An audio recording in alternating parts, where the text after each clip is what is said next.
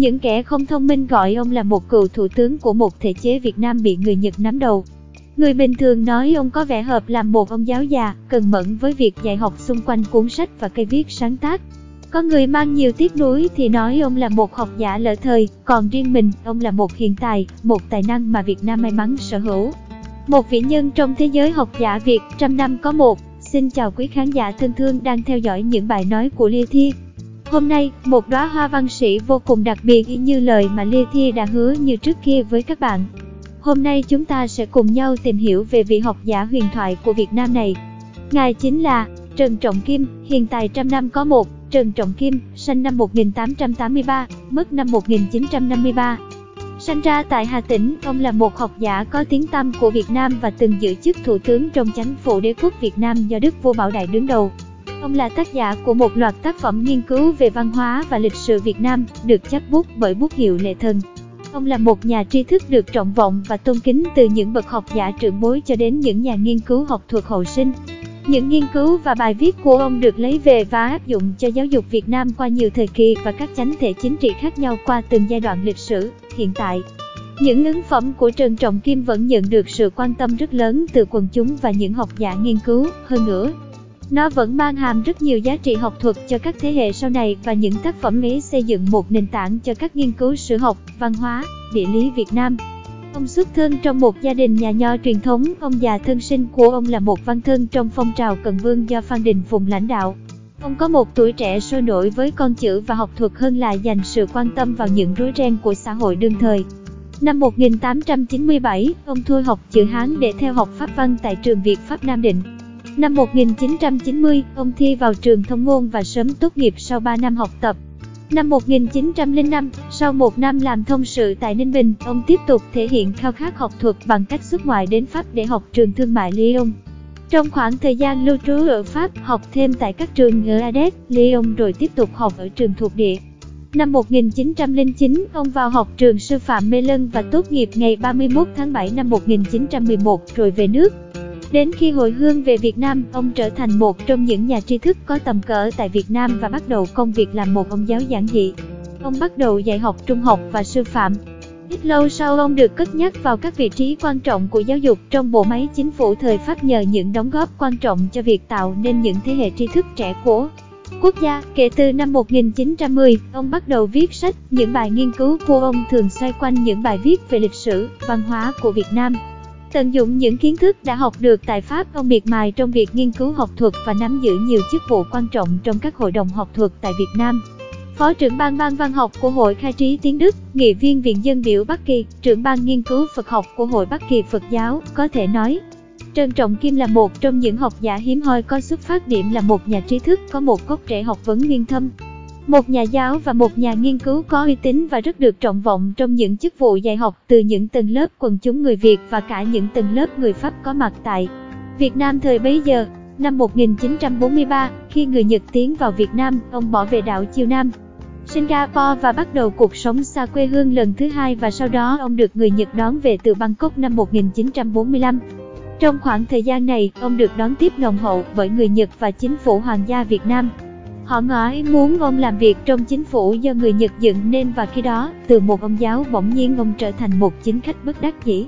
Và như một hiệu ứng domino, tuy biết là sẽ phải làm việc dưới sự chỉ huy và điều khiển của người Nhật, nhưng rất nhiều nhà tri thức thời ấy vì trọng vọng khí chất và uy tín của ông giáo Kim mà họ đến để làm việc trong chính phủ đế quốc Việt Nam.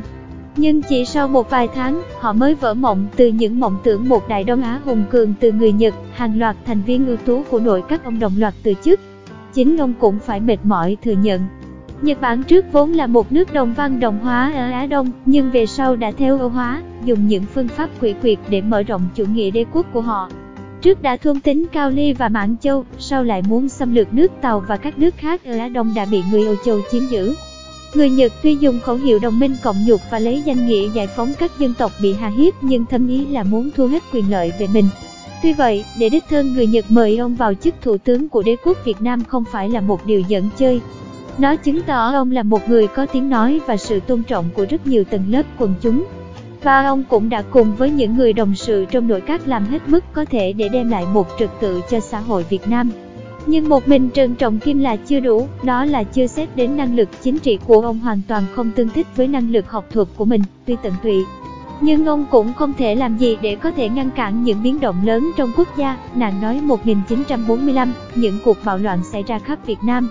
Những cuộc trốn chạy, di cư chiến tranh cứ thế xoay mòng mòng và trở thành những vấn đề nhức nhối khiến cho chính phủ của ngài Kim không thể quán xuyến. Ngay cả khi có thể thực hiện và can thiệp, ông không thể làm gì hơn vì người Nhật chưa đi khỏi Đông Dương. Vì vậy mà quyền lực lãnh đạo của chính phủ Việt Nam bị người Nhật khống chế hoàn toàn, thật đáng tiếc, khi phát xít Nhật sắp bại trận. Ngày tám tháng năm năm một nghìn chín trăm bốn mươi lăm, Trần Trọng Kim vẫn còn phải ra bản tuyên cáo, yêu cầu quốc dân phải giữ vững cuộc trị an trong nước và chịu những hy sinh cần thiết để cho quân đội Nhật Bản được chúng ta tận tâm giúp đỡ về mặt tinh thần và vật chất. Nền độc lập của chúng ta có như thế mới vững bền, sau khi người Nhật thất bại. Trừ Nam Kỳ và một số tỉnh duyên hải, Việt Nam nắm quyền kiểm soát nhiều khu vực tại miền Bắc và Trung Kỳ và Thủ tướng Kim phải thừa nhận sự giải thể của nội các của mình. Tuy vậy, Thủ tướng Trần Trọng Kim vẫn được đối đãi hết sức nồng hậu và được tôn trọng đúng với tư cách của một học giả có tầm ảnh hưởng. Vào tháng sáu năm một nghìn chín trăm bốn mươi sáu, ông đến Hồng Kông để gặp vua Bảo Đại và có một khoảng thời gian sống và làm việc tại Quảng Châu và Hồng Kông. Ngày sáu tháng hai năm một nghìn chín trăm bốn mươi bảy, ông về Sài Gòn và lại được đón chào bởi người Pháp vì họ muốn ông nắm giữ một chức vụ quan trọng trong một nội các mới. Ông thất vọng và từ chối để qua Nam Vang sống với con gái của mình năm một nghìn chín trăm bốn mươi tám. Sau một khoảng thời gian sau đó, ông trở về Việt Nam sống thầm lặng và mất tại Đà Lạt năm một nghìn chín trăm năm mươi ba do bị đứt mạch máu. Để nói về cuộc đời của Trần Trọng Kim, ta chỉ có thể nói đến ông là một học giả tri thức và có tiếng nói rất lớn trong lĩnh vực học thuật Việt Nam. Nhưng tài năng của ông lại lọt thỏm ngay chính cái giai đoạn rối ren của xã hội, thời cuộc bấp bênh khiến cho ông không thể được ngồi yên viết sách và hành nghề nhà giáo. Ông được mời để đứng đầu hết hội nhóm này đến các nội các lâm thời nọ, cũng vì chỉ có mình ông là người trí thức đáng tin cậy nhất mà quần chúng có thể tin tưởng được. Nên những kế hoạch cách mạng luôn được xướng tên ông như một sự tin tưởng vào tri thức và năng lực của ông, nhưng sự thật thì vẫn là sự thật. Ông không thể một mình một người chỉ dùng tri thức nhà giáo để xoay chuyển thời cuộc và cũng không thể phủ nhận rằng có nhiều biến động lớn đã xảy ra chỉ vì ông nhà giáo Kim bất lực vì hữu danh vô thực, không thể làm gì và cũng không biết nên làm gì. Một đóa hoa đại diện cho giới tinh hoa của tri thức Việt bị nở nhầm thời và một sự đáng tiếc khi những trăn trở về chính trị của ông không được hoàn thành trọn vẹn. Không có một sự nghiệp chính trị suôn sẻ, nhưng sự nghiệp nhà giáo của ông đạt được nhiều thành tựu đáng ngưỡng mộ, viết sách từ năm một nghìn chín trăm mười. Bắt đầu xuất bản năm một nghìn chín trăm mười bốn và ông vẫn miệt mài viết những bản thảo, tác phẩm nghiên cứu. Những bài bình luận đều đều cho đến tận năm một nghìn chín trăm bốn mươi ba, qua đó để lại một di sản đồ sộ những tác phẩm phi hư cấu mang nhiều giá trị học thuật, hữu ích và là nền tảng cho mọi kế hoạch giáo dục của người Việt đến tận bây giờ. Dù trong nước hay ngoài nước, ông đều giữ thói quen viết và nghiên cứu chỉ để cống hiến cho học thuật của Việt Nam. Ông giáo Kim cũng là người đầu tiên xuất bản một tác phẩm nghiên cứu chính sự Việt Nam bằng chữ Latin, cho đến giờ vẫn là một biểu tượng học thuật tại Việt Nam. Những đóng góp của ông về mặt giáo dục thì không phải bàn cãi vì nó đặt những nền móng cho một tri thức Việt phát triển thịnh vượng sau này. Phan Bội Châu với phương châm theo Nhật và Bảo Hoàng. Phan Châu Trinh mang tinh thần liên bang tự trị như các nước châu Âu bấy giờ và còn nữa nhiều nhà tri thức đáng kính mang khát vọng khai phóng sự tự do của người Việt.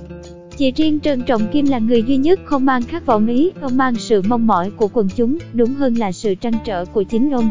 Muốn khai phá tri thức Việt và đưa đến những giá trị thuần Việt đích thực hơn là những kế hoạch chính trị, chỉ có nền móng của một tri thức và tư duy của một quốc dân thì xã hội và quần chúng mới lớn mạnh, văn minh, một suy nghĩ tưởng chừng rất đơn giản nhưng không hề dễ thực hiện. Cũng vì những cống hiến ý mà Trần Trọng Kim rất được người đương thời kính nể và trọng vọng ông, và cũng bởi những sự đóng góp của ông, nền móng về một sự phát triển xã hội mới có thể được hình thành. Vì vậy, không hoa và không quá lời khi nói rằng học giả Trần Trọng Kim chính là một bông hoa tri thức trăm năm có một mà Việt Nam đã từng may mắn có được sự cống hiến của ông. Vậy là chúng ta đã cùng chiêm ngưỡng và đi qua cuộc đời chính trị cũng như học thuật của ngài Trần Trọng Kim. Thật vui khi được biết rằng mọi người sẽ hài lòng với bài nói này. Đến đây chúng ta phải tạm biệt nhau rồi, tạm biệt và hẹn gặp lại mọi người vào những bài nói sau nhé, bye bye.